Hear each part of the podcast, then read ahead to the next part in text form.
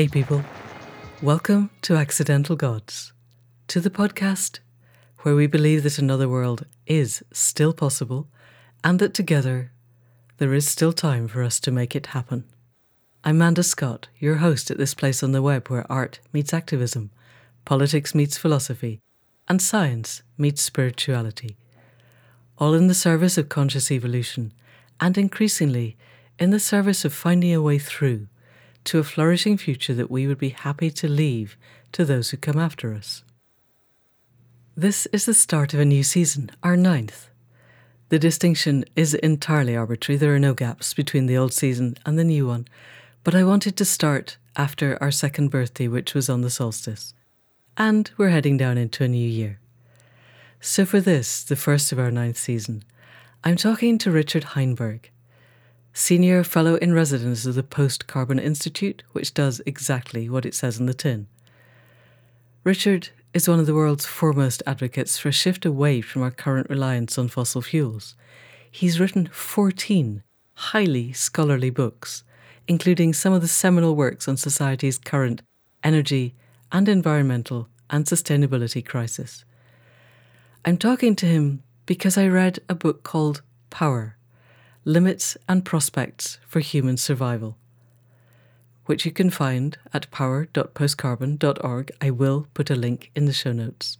And as with all of the books that we explore in this podcast, this rang some new bells for me and opened some new doors, and in many ways made me look at the interchange between the power that our society exerts between people and the power of the fossil fuels that we burn. And Richard looked at power in all its forms, looking at mitochondrial power and moving up through the power of trees, through the power of other different species and how they move until he gets to us as Homo sapiens, exerting the power that we do over each other and increasingly over a fragile world. He also, of course, looks forward to the ways where we could change the nature of our power structure. And that's what I wanted to unpick in our conversation. So, people of the podcast, please welcome Richard Heinberg of the Post Carbon Institute. So, Richard Heinberg, thank you so much for coming on to the Accidental Gods podcast. It is really wonderful to meet you after having read your book when it first came out and then again read it recently and and been so impressed with the scholarship and also the fluidity and the flow and and the way that you joined so many big dots. So before we start, you're in California. First of all, thank you for getting up whatever time in the morning it is in California. Um, sure. And and I'm guessing December in California is not quite the extreme cold and wet that we've got here. But how are you over there?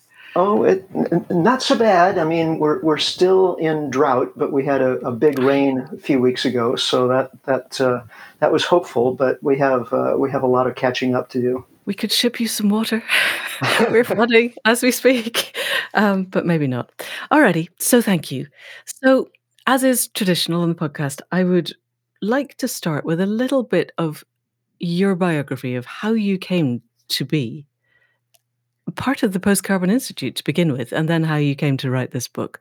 So, give us an overview of, of Richard and how you got there. Oh, dear. Well, um, I guess it all started back in 1972 when I read a book called The Limits to Growth and realized for the first time in my life, my young life, because I was 21 years old at the time, that uh, the world was on an unsustainable path. And so I've really spent my entire adult life trying to figure out why that is the case and what mm. we should do about it. Um, for a number of years, I taught environmental studies at a small private college, and uh, and then when uh, economic circumstances uh, forced the college to close its doors, um, I was fortunate enough to be invited by Post Carbon Institute to uh, come on as as staff as senior fellow. And meanwhile, I had written a, uh, a, raft of books. I think it's 14 now um, on wow. uh, environmental topics uh, some having to do with resource depletion or and energy, uh, as well as climate change. And can you tell us a little bit about what the Post Carbon Institute is and what it does, and and how it perhaps has evolved since you joined it, if it has. Right. Well, it's a small nonprofit think tank. It started in uh, 2003, and uh, the idea was to um, think through the the transition away from our current dependence on fossil fuels. Uh, the, the, all, all of us who started Post Carbon Institute were aware of how dependent society is on these uh, depleting uh, resources and polluting resources. And uh, and so we thought, well, you know, somebody should be giving some thought to how we how we get out of this and, and to whatever is next. So that's been our remit from the from the start. And you know, we've published. Uh, reports and studies, as well as uh, you know a lot of essays and other material, articles for the uh, hmm general reader. Our public website is resilience.org, which is updated on a daily basis with with really cool articles and podcasts and all kinds of stuff. Yes, and we will put a link in the show notes to that because the podcast is one of my favorite all-time listening must listen podcasts, which was on my Christmas list, which you will have listened to already. um, so I'm just astonished that you started back in 2003. I hadn't realized that. I hadn't probably delved back in as deeply as I should have. So that's 20 years mm-hmm. of writing actually genuinely really cool stuff that's really clear about why we can't keep going as we're going.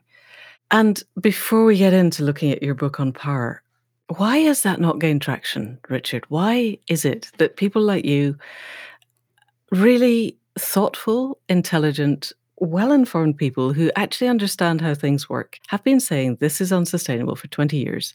And I don't know about you, but it seems to me that in the last 18 months, people have begun to listen. But up to that, it was crickets. Yeah. Have you got a thought as to why? Well, you know, when things are, are going along reasonably well, people have jobs, they have income, they can they have money to spend and and profits to make and so on. It's so much easier to just keep doing that than to sit down and think, well, hey, wait a minute. Um, is is this based on the wrong premise? Everything that we're doing, I mean, literally everything we're doing, our food yeah. system, our our power system, our you know consumerism, everything. Is it, it? Should we rethink the whole thing? I mean, that's that's asking a lot of people. Uh, unfortunately, that's what's actually required. if we don't do that, if yeah. we don't rethink the whole thing, then you know we're we're going off a cliff. But it's hard to persuade people of that if they're having a good time and have good television to watch and so on. And jobs and mortgages to pay, and and I guess politicians are telling them everything is is just fine on both sides of the aisle, which which doesn't help. So we got to the point where we feel like Wiley Coyote and we're way out over the canyon and, and we're just about at the looking down and realizing that that there's a great yeah. drop underneath and that we need to turn around and run back. Um, and you wrote Power, Limits and Prospects for Human Survival, which I guess has a nod to that first book that you mentioned about limits to growth. Right. Tell us then, what was it drew you to write something on such a huge topic because it is this book is spans all the potential aspects of power. It's vast and and detailed and beautiful in many ways that we'll get into but what was it that made you after 14 books and and writing a book is not an easy process sit down and decide i'm going to tackle this well you know for my whole adult life there have been three questions that have been uh, rambling around in my head and it, it was only in the last few years that I've been able to formulate them in you know simple English sentences. and and those questions are as follows: Number one, uh, how has just one species, ours, become so powerful as to basically take over the whole planet? And I can give you the statistics on that. Where you know there, there's there's no question now that that we have taken over the planet. Uh, second, how and why have we come to dominate and exploit one another in so many ways, in such you know um, horrendous ways? And uh, again, you know, the, the statistics and examples go into much detail, but it's it's very clear. There are a lot of social animals with hierarchies but there's no other social animal that has so much inequality, so much, you know, really brutal uh, interspecies behavior. So why is that? And third, you know, can we change our relationship with power in some way so as to reduce these these two, you know, sets of vulnerability because that's what they really are. You know, if the, the fact that we've come to dominate the planet, well, that may be success in, in one sense, biological success, but it's also extreme vulnerability because we are dominating it in such a way as to lead to the very strong likelihood of our own extinction. Uh, same thing with our our uh, overpowering one another. You know, we have many ways of overpowering one another, but it puts us all at risk in the end. So that that's those are the questions, and that's that's what I set out to do in the book. Yeah, and particularly with this last question of how can we change our relationship with power, or can we change our relationship with power? I realized as I was reading through the extent to which it's not all humans even it's you know not all species have risen to take over the planet but also not all of our different ways of organizing ourselves have done that. There are other ways that people have managed to create for themselves flourishing and beautiful lives that weren't contravening your three questions that weren't taking over the planet and weren't necessarily dominating each other. Right.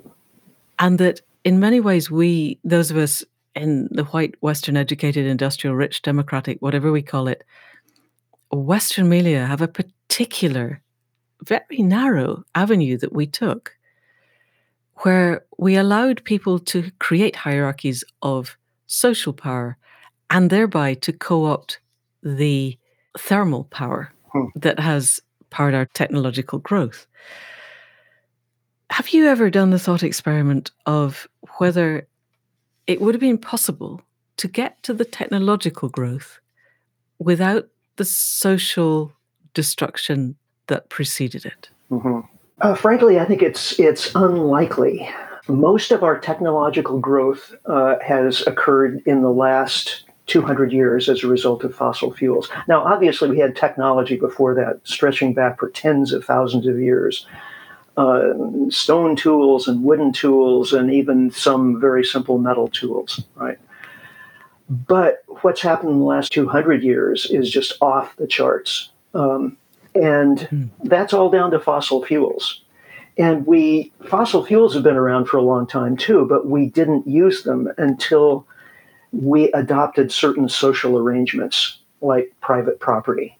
The, you know, if, right. if you could own the mineral rights for a, a, a, a, given area of land, then you could extract the fossil fuels from that land and you could own them and sell them and make a profit. And it, thereby it made sense to do it. Right. But if you didn't have those social arrangements in place, it wouldn't have made much sense to do it, at least on the scale that we've done it in the last couple of hundred years.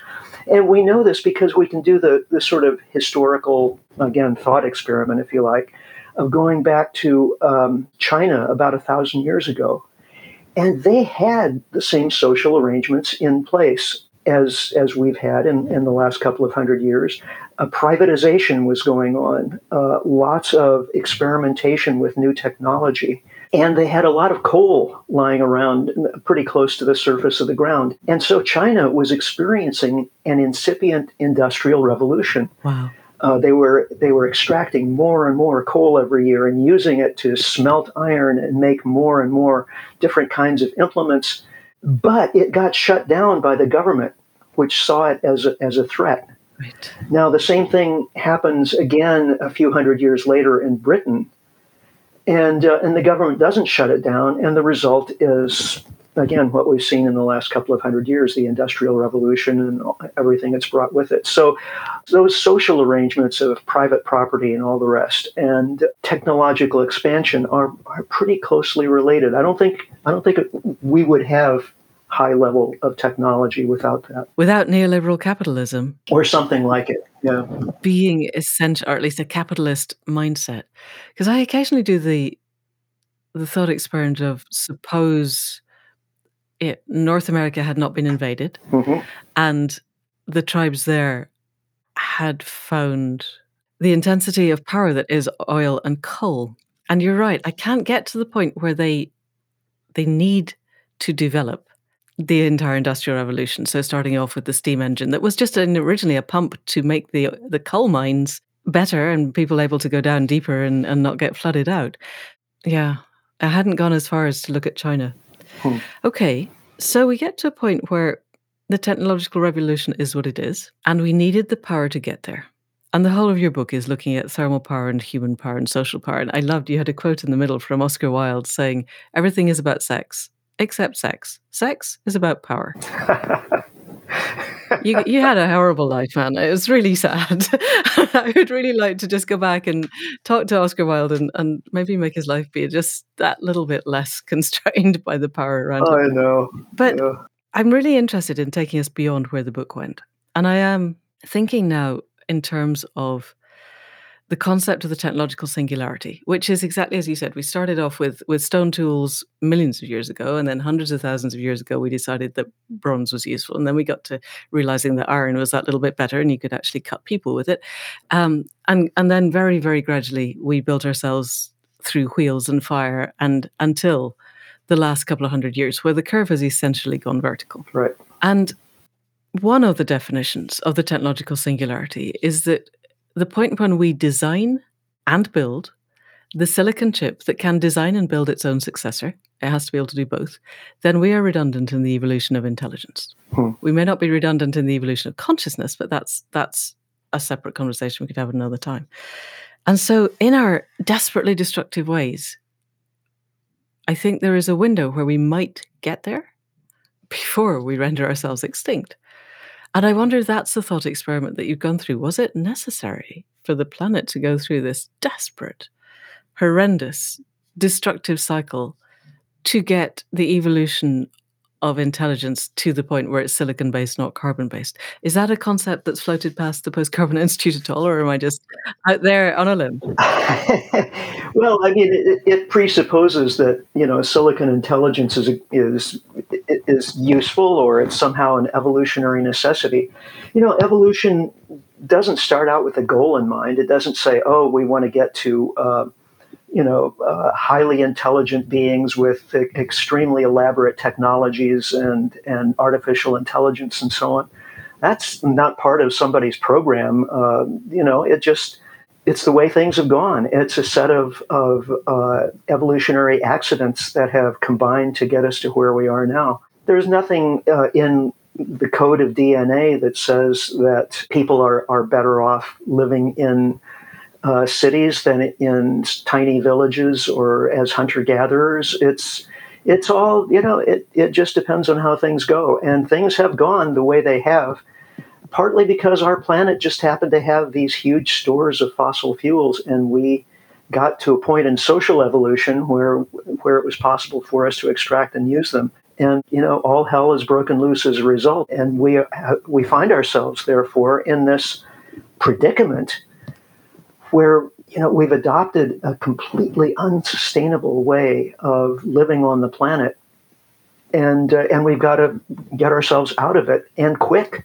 Yeah. this is not something theoretical that, that you know we our our, an- our descendants might have to figure it out you know 500 years from now we got to do it this century or, or or else Yeah. And I certainly have friends who would argue we have to do it this decade. yeah So, partway through the book, you discuss, and I'm not sure I'm going to pronounce it right, but you can correct me if I'm wrong. Is it Fermi's paradox? yes So, let's explain to us what the paradox is, and then let's have a look. Let's see if we can unpick that. Right. Well, Fermi, famous physicist back, you know, uh, uh, 75 years ago, uh, was having lunch with some of his colleagues and uh, and said, "Well, you know, if evolution is happening on other planets and evolution eventually results in higher levels of intelligence and technology." then there must be you know billions of planets out there the universe is a very very big place so where is everybody you know why haven't uh, why haven't we gotten messages yet saying hey you know welcome to the neighborhood uh, th- this is Uh, this is how you act as an intelligent civilization. You know, here's your membership card, Right. and so on. Yeah. Yeah. Here's how you clean up your planet. We're going to help you do it. We'll show you how. Right. would be nice, wouldn't it? Yeah. Yeah.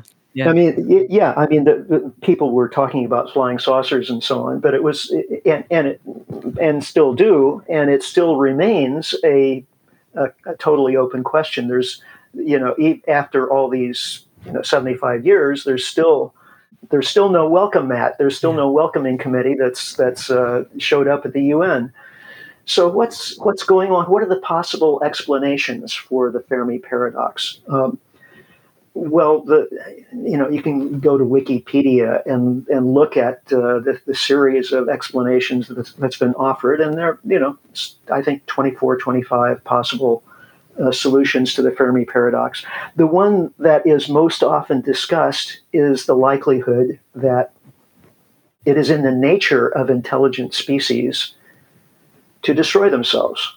If very high intelligence appears in any species on any planet, it's going to be used first and foremost to increase the rate of uh, resource extraction, reproduction, uh, and so on. And that species, before it attains sufficient intelligence to understand limits and the need to limit its own behavior, before that happens, it's going to extract all the resources and, and go extinct.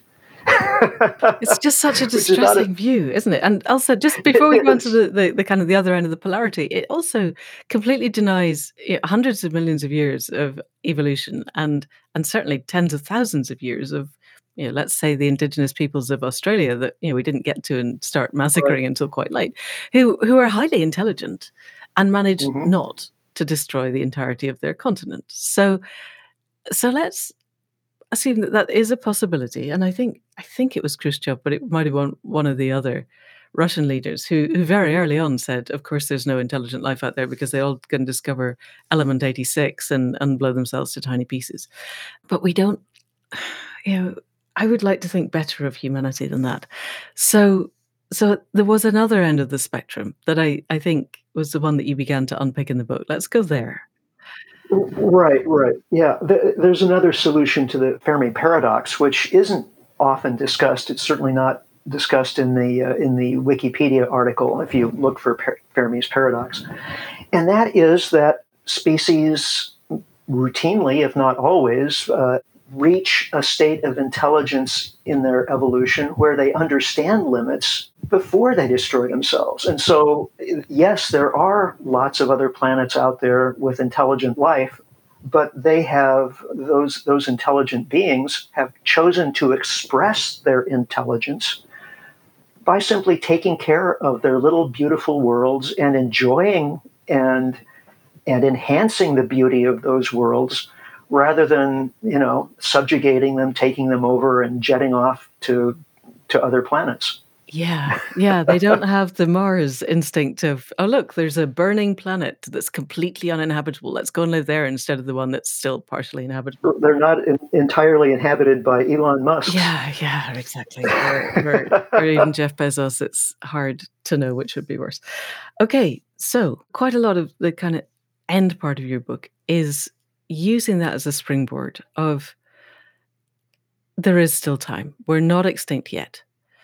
We're heading towards tipping points that that are not great, but some of us have the intelligence to work out that there are limits and we need to stay within them. And I particularly looking, I, I've got it here now, sidebar 29, of how to get to the point where the overwhelming majority of this culture, first of all, understands there's a problem, second, accepts that we all need to pull together, and third, has a vision of how we might pull through. And so I'm wondering, we, we probably haven't got time to go through all of it, but for Hmm. the key points, let's assume that people listening are on board with number one. They get that there's a problem. What we're looking for is strategies that ordinary individuals can lift from this moment now and carry forward with a coherent plan to bring other people with them and to do whatever it is that individuals can do.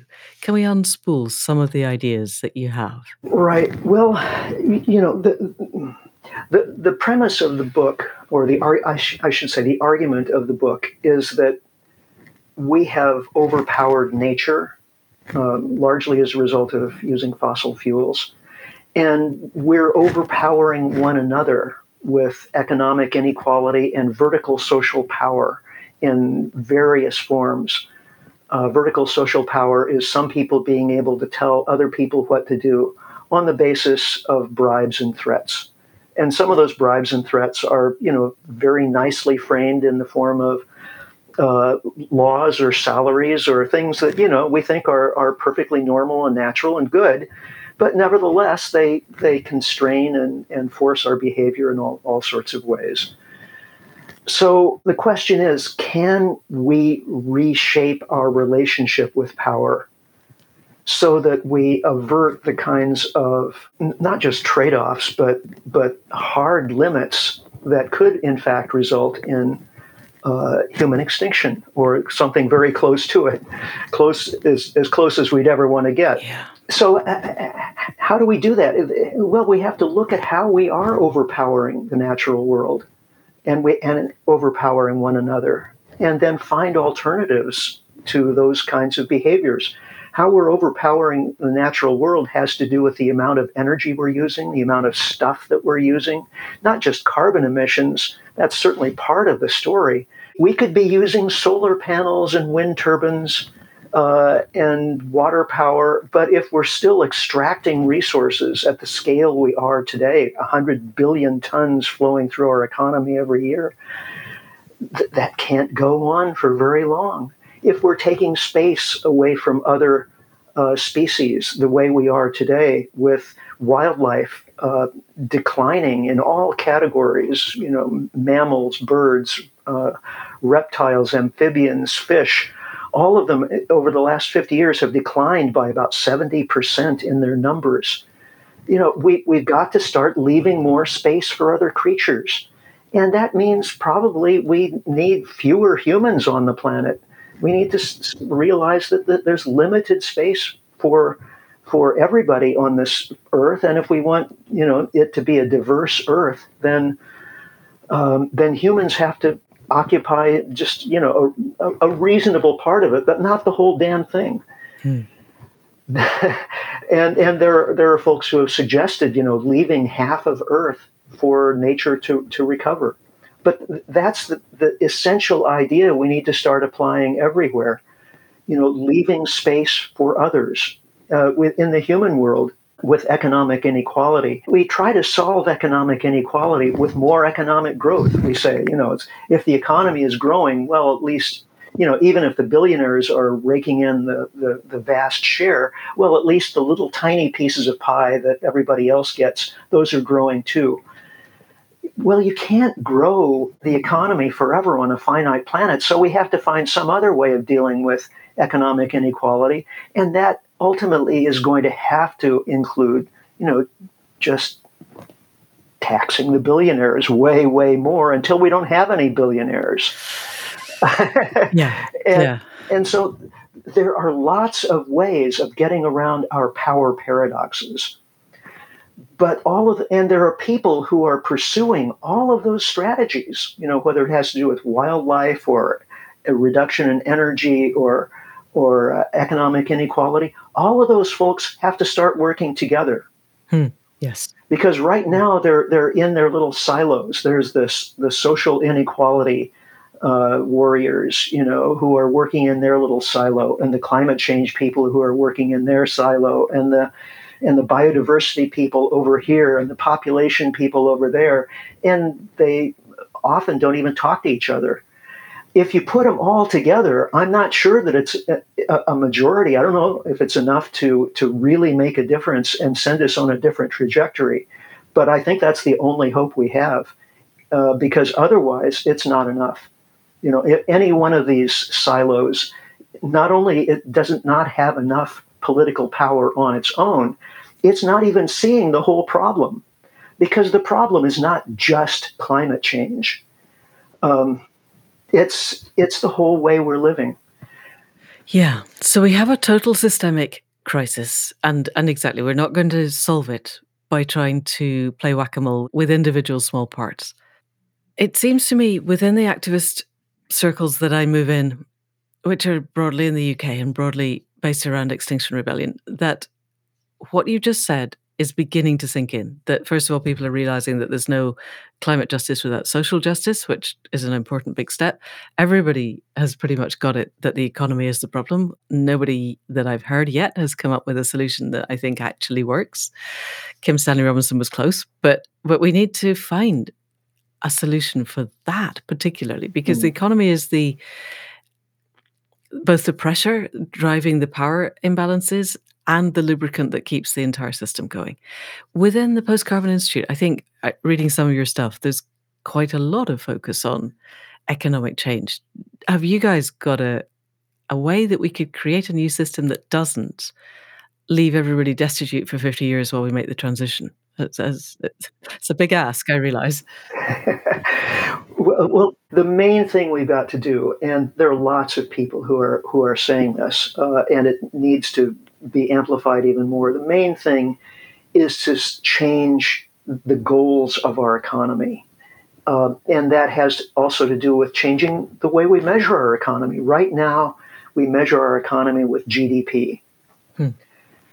And, uh, and GDP is just the, the amount of money flowing through the system on an annual basis. And it, it really correlates very, very closely with the amount of energy and raw materials flowing through the system the, the claim of economists is that we can continually improve efficiency so that we decouple GDP from resource and energy usage. But experience has shown that's, um, well, a polite, a polite term for it would be rubbish. But That's very good. We keep we keep our rating on that. Well done. Yeah, yeah. And there's Jevons paradox as well, which is as soon as you make something right. slightly more efficient, you use more of it because it's a little bit cheaper. Efforts toward increasing efficiency are subject to the law of diminishing returns. There's the low hanging fruit. You can improve the efficiency of almost any process a little bit here and there, and it's pretty easy and cheap. But as you as you uh, in, continue that process, each new increment becomes that much harder. So the reality is, we can't continue to grow the economy forever and still have a habitable planet. It's just not possible. They got that right back in 1972 with limits to growth, and economists still haven't gotten it through their thick skulls. Yeah. It's a simple, obvious truth, and we've got to get that. Now, once you get it, what do you do? You change from measuring GDP to change to measuring quality of life and in and the and, and the health of our environment. Yeah. So those have to be our measures and our goals: uh, quality of human life and the integrity of the environment.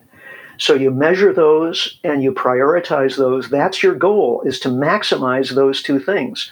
Now, can you maximize those two things while you live the way we do now? No. You know, you, you've got to you got to shift because right now we're, we're you know we're we're prioritizing for for the flow through of money basically and profit. Uh, it's just an entirely different way of, of looking at the world. So once we make that shift it's entirely possible we could have very satisfactory quality of life and a healthy environment with much lower levels of energy usage and material flow through. But it would be a process getting there you know. It's it's not like you know change your indicators and suddenly next year everybody's happy and and we're living sustainably. It's because we're very very far from that ideal condition right now. And we're living in a society that is addicted to consumption. And the thing about addictions or habits of any sort is that they're really hard to break. And you know, the interesting thing we look back at the way that our consumption was promoted, it didn't take long to get people addicted. But I'm thinking it's going to be quite hard when people measure their quality of life by the amount of stuff that they have, which mm. is what people seem to do currently. And you have to have a new car every year, or you have to have a new kitchen, or you have to have the latest fast fashion, or whatever it is. In terms of shifting the emotional reality of the broad range of people, how would you, if somebody appointed you to something high up in the government tomorrow, went, okay, we, we realize we need to do this. A, a miracle has happened, and the politicians have actually got their heads around the fact that GDP is really not useful. And we want to begin to measure people's quality of life and we want people to have a better quality of life as their goal instead of just amassing more money and more stuff. Have you a sense of, on a wide scale, how we could begin to get to that? Well, you start promoting things that actually do make people happy about their lives. Okay. People are happy with their lives when they feel secure, when they don't feel that the wolf is at the door, that the bottom could fall out from them at any moment. So you, you make sure people understand that you've got their back you know, right. uh, and that they they will be taken care of at least in a in a at the most basic level. They'll have a place to live, uh, food to eat, and then uh, once you've got that, what what makes people happy? Well, sound relationships with the people around them, a sense of community, and a sense of beauty and contributing to the beauty of their culture. So, cultural activities of all kinds uh, music and art and dance and celebrations and seasonal festivals and stuff like those don't require a heck of a lot of, you know, uh, iron ore or uh, electrical power or anything. Maybe a, a minimum of it here and there, but you know, it's not it's not high industry. But it makes people really happy. So you you put a lot more effort into into promoting uh, cultural experiences. Um, and and make sure those experiences are ones where people are involved with one another and not just sitting at home with headphones staring into a computer but where you know they're actually engaging with the people around them. Yeah. And once people do that, then they have a common fellow feeling with their community that, they're they're all in it together, and then they're more willing to take a look at the at the more difficult stuff. You know, if we're going to get through this, you know, climate change and resource depletion and all the rest, ultimately we're going to need something like rationing. Hmm. Um, right now, we ration stuff by price. It's not as though we don't have rationing now, yeah. but we're going to need a rationing by quantity, where you know everybody gets their their minimal amount. Uh, but if you if you want more than that, you know you've really got to pay for it. So and that you know discourages the people who want uh, more than they actually need, and it it prioritizes everybody else having the bare minimum, right? Well, you know, it, you and Britain had this after World War II, well, during and after World War II, and with food uh, and, and other things. And people were actually better nourished with food rationing than they were after rationing stopped and the country and, and the country got wealthier. Yes. Well, rationing experiments have have t- generally tend to go that tended to go that way wherever they've been uh, adopted we need to ration carbon emissions, fossil fuels, uh, material goods of many kinds, um, and and if people are bought in, if they feel that it's fair, if they feel that it's for a common purpose, if, if they feel that it's for the, the good of their children and grandchildren and the rest of the of, of nature, they'll do it willingly, and, and just as people did in World War II, and they'll feel pride in contributing. So that's what we need to do. And then we end up with the endless paradox, because I absolutely agree with you. And I was very struck with the part of the book where you pointed out that irrationally exactly worked for those reasons. People could see a common enemy. You know, particularly in the UK, if you read people's diaries at the point they were genuinely afraid of what happened if Hitler and the Nazi army came across the channel. So there was a very obvious and immediate threat. Mm-hmm. Everyone could see that there wasn't any food, you know, and we're getting reports of of the convoys coming in from America being sunk every day. So you could see right. that there's only what we grow here and the little bit that comes in, and we have to spread it around. And therefore, everybody did their bit. They dug up their back gardens. They kept their chickens. They they did whatever it was to help. Um, and and I gather talking to people who live in the the now very rural area that I live in, that actually the rural areas did okay because we had hedgerows, yeah. and and it wasn't the case that you know you had to go to the butcher and they gave you a little bit of meat the size of a matchbox. It was that you might have a pig and you could actually just kill it and eat it and be all right. It, it was different in the country than in the towns, I think. But when I listen to the not very many people I know, but the kind of branches of extended family and things who are immersed in in what in the states would be Trumpism or QAnon or that kind of that level of still basically denying that climate change is happening mm. or that it's a thing or it's made up by the Chinese to to take us over. Let's not go down any of those rabbit holes. I still haven't found a way to connect with them to the point where they would willingly do this. And then we end up with the point that the guy who tells the biggest lies gets into power because people want to believe them. We're dealing with that in the UK as we speak. Mm-hmm. And much as I would like Boris Johnson no longer to be Prime Minister, my great fear is that the next most likely is Rishi Sunak, who is basically the political wing of Goldman Sachs, and they're not that keen on, on facilitating a change in the structural system either. Mm. So in the book, there is a, an individual who has got four ways that a society collapses. And one is is pandemic, which we're looking at, but it's not bad enough now to collapse our society, for which I am immensely grateful. Mm-hmm. One of the others was was war, which which as people are becoming more afraid, seems quite possible. The third one was I did what the word wasn't benign revolution, but benign revolution seemed to be a possibility. And and as I'm writing a book trying to get us from here to there, benign revolution is striking me as as pretty much the only way to go. I don't want a violent revolution. I think it would be an extremely bad idea. Also, I think we'd lose. Have you any concepts of how we could change the political system in a way that would work that doesn't involve people with bigger guns than the other guys? Hmm. Yeah, um, it's getting difficult, more difficult, I, I would say, to to imagine solutions along those lines. Uh, certainly, if it were, you know, 20, 30 years ago, it, it would be easier to suggest remedies because uh, what we're talking about right now is uh, hmm. a loss of social cohesion. Uh, and we see the evidence all around us of, of you know political polarization and, people just starting to believe that the, the, the, system is inherently corrupt and therefore there's no reason to follow the rules and you might as well just sort of secede from the whole thing and and you know decide for yourself what are uh, what are the real facts of the matter. Everything everything is a conspiracy theory anyway. So why not just make up your own reality and and follow your own rules? Um, we've seen this in history countless times in, in civilizations and, and societies and movements and so on, and it never ends well. This is how this is how societies fail. Right.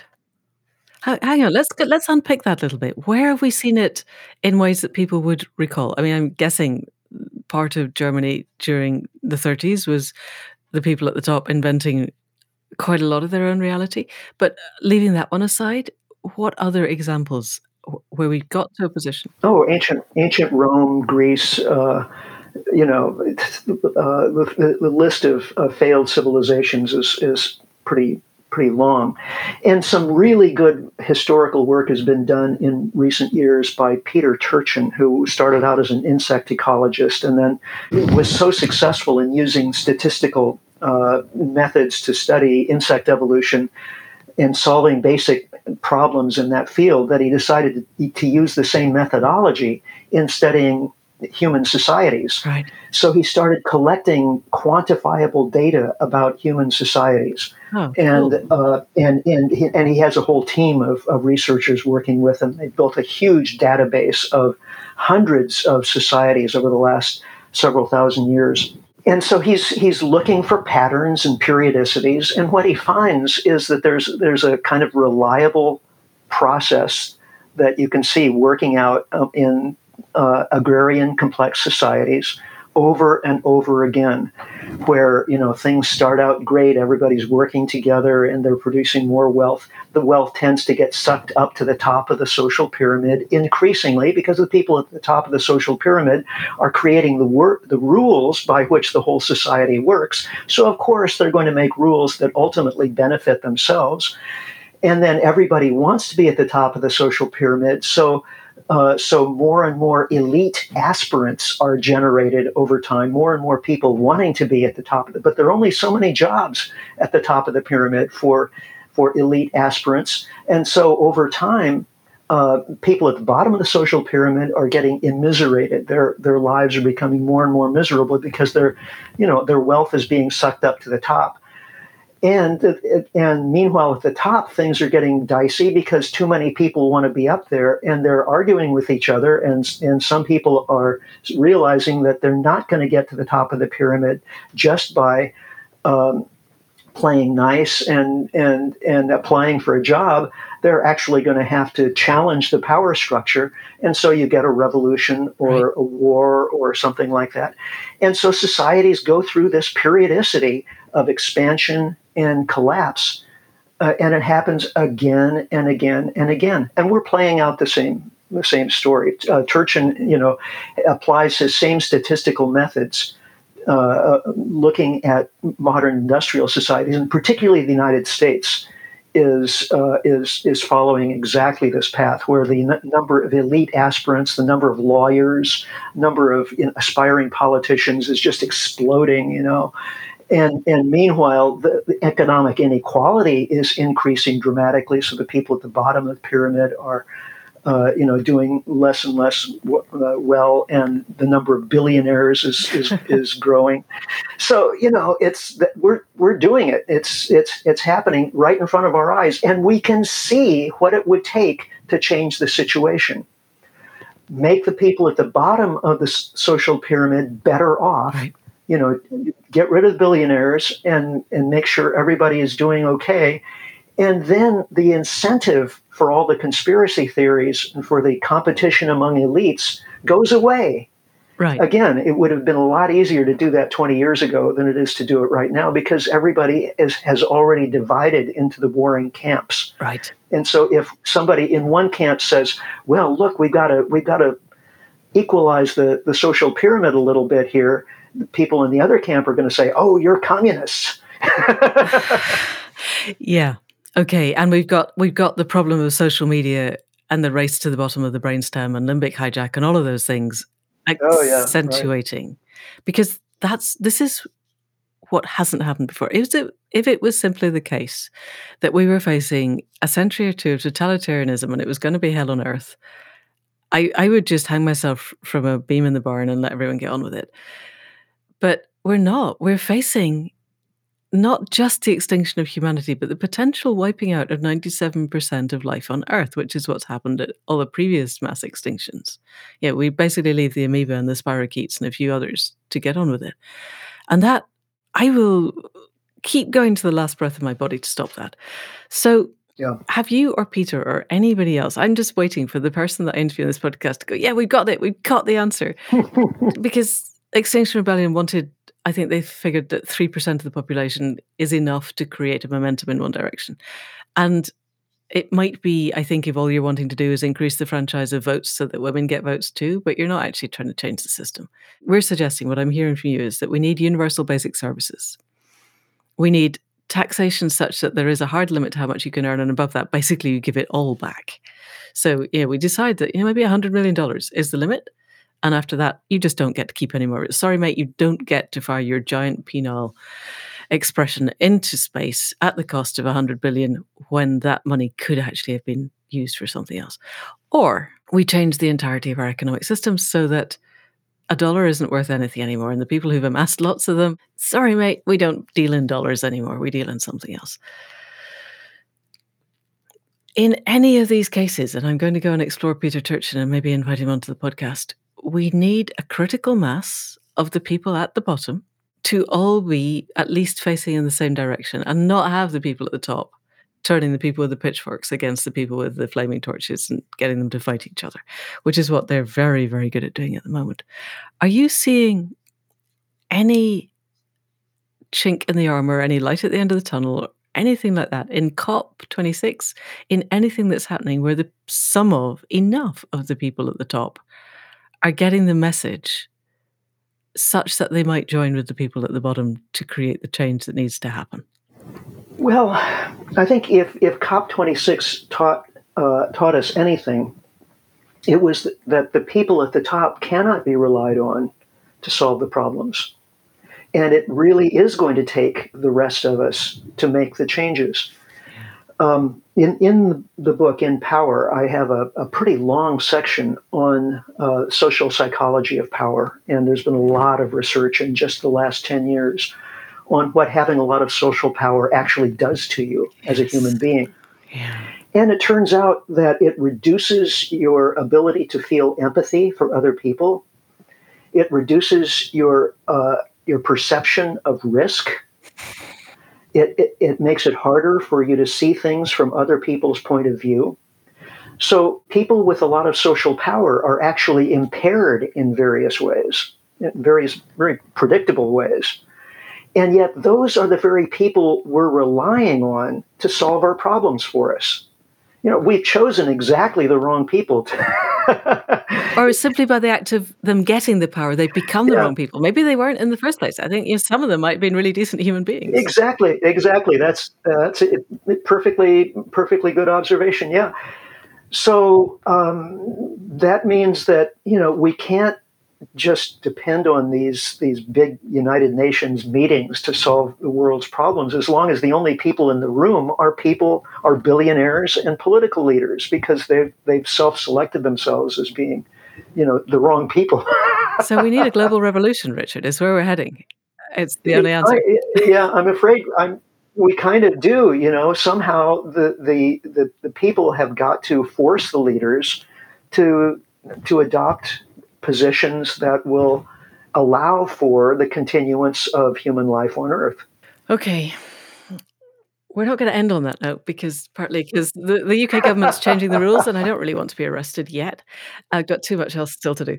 So, right at the end, you say if we wish to avoid outcomes that are too awful to com- contemplate, we can and must rein in the extreme powers, which is what you've just been saying. Mm. And leading up to that, you do give a flavor of how you think the world could be a permaculture world, uh, a world where we're all much more self sufficient, but I'm guessing there is some kind of a universal basic services, healthcare, that kind of thing, because homegrown healthcare, mm-hmm. much as I love homeopathy, is not necessarily going to fix everything. If I were to transport you forward to 2050, and I realize both of us are probably not going to be around then, but let's pretend, and we make it, how do you think the world looks? Well, by 2050, 2050 is very, very soon in terms of the, the kind of social uh, evolutionary uh, events we're, we're, we're, discussing here. Uh, in 20 by 2050, um, the overwhelming likelihood is that the world is going to be in uh, some level of turmoil uh, hopefully, part of that turmoil will be generated by the process of moving toward the kinds of goals that we've been talking about uh, more communitarianism and, and rationing of uh, you know materials and energy and, and, and so on. Okay, fine. At least we'll be on the right track. Um, I'm more interested in what the world looks like in uh, 2200 or 2500. Okay, go for that. Um, you know, if we if we do it right, I think we could we could have a, a beautiful civilization ahead of us. And, and I use the, the term beautiful very deliberately because I think the, the, the production and protection of beauty could be the essentially the, the, the central human goal uh, and I, I, say that because it's it's part of our part of our evolution. Uh, one of the books that that uh, I I refer to in in Power is this wonderful book published a couple of years ago called The Evolution of hmm. Beauty mm. by uh, a Yale University ornithologist named Richard Prum, and uh, he he talks about Darwin's uh, second book, which was on sexual selection and the real implications of that which haven't really been unpacked by biologists in the last uh, 150 years so much. Uh, it turns out that nature spends a lot of effort in the production of beauty. Um, and it starts out as, you know, usually males producing beauty in terms of singing and dancing and colorful feathers and so on in order to attract female mates. Okay, that's how it starts. But then it takes on a priority of its own. You know, birds are singing whether it's mating season or not. Right. And, right. Um, and, and it, it's happening with flowering plants. It's happening. And, and so nature is intentionally beautiful. It's not just a subjective Im- impression on our part. Oh, we look out and we see it. It's a beautiful day, and there's you know a colorful bird there, and we we think, oh, it's beautiful. But it's just my, you know, it's just my preference. No, it really is beautiful, yes. because nature is trying as hard as it can to be as beautiful as it possibly can. Well, we are part of nature, and human beings are really good at producing beauty too. You know, look at our culture, our history of culture and art, and music, and all this other, you know. But it's all been commercialized. Hmm. Our production of beauty has been made subservient to the goal of producing profit and power over nature and power over other human beings. And it's it's become decadent and it's become a part of a machine that is destroying nature and destroying us. Uh, our, our instinct for the production of beauty needs to be freed once again to the service of the community of humanity and the community of, of life. And if it is, we could have a beautiful future in which not only we spend our lives producing beauty, but also spend our lives enjoying beauty and, and preserving and protecting it. And what a, what a life that would be. You know, that's the alternative, and that's what we could have. It's not going to happen. Over, it's not going to happen by 2050, but that's what we have to aim for. That that's glorious and wonderful, and a really, really good uplifting note to end on. So thank you, because this is the start of a new season. I forgot to say that at the beginning. That's great. Richard, thank you so much for taking time out of your California December to come and talk to us. oh, it's been a pleasure, Amanda. Thank you so much. And that's it for another week. Enormous thanks to Richard for the depth and breadth of his book and for sharing with us the takeaway points. What I have taken away from this is twofold. First, it's really important this year that we begin to gather together the different fragmented silos of the people who care, because so many people have got ideas of how we could change the system. What we seem to be lacking, and perhaps I'm not looking in the right places, is the bringing together of that into something where we can begin to develop coherent policy. And with that, Obviously, we also have to start creating coherent narratives. That's become really clear to me since I started writing in August. And so for us, a lot of the coming year will be invested in making the Thrutopia Masterclass as good as we can get it. And beyond that, what is increasingly clear is that we have to spread the scope of what we're doing and what we're saying, because if we keep speaking to people who already get it, then we're not going to get the greater mass of people with us in time. I genuinely don't know how to talk across the divide. We've spoken to Braver Angels, we've spoken to a number of people who are trying this. I think that too has to become something that we really focus on in the very near future. And beyond that, we all need to find what it is that makes our own hearts sing, what we're really good at, what will make an absolute difference and then get out there and do it. And if you're not sure, then we are holding another of our start of the year gatherings, Dreaming Your Year Awake, where you can come and spend six hours with us. It's on Sunday, the 2nd of January. It'll be from 3 p.m. to 9 p.m. UK time. That's six hours. There will be breaks in the middle, I swear. And we spend the time really diving deep, doing guided visualizations and meditations and small group work in breakout groups in the Zoom groups. This is all on Zoom.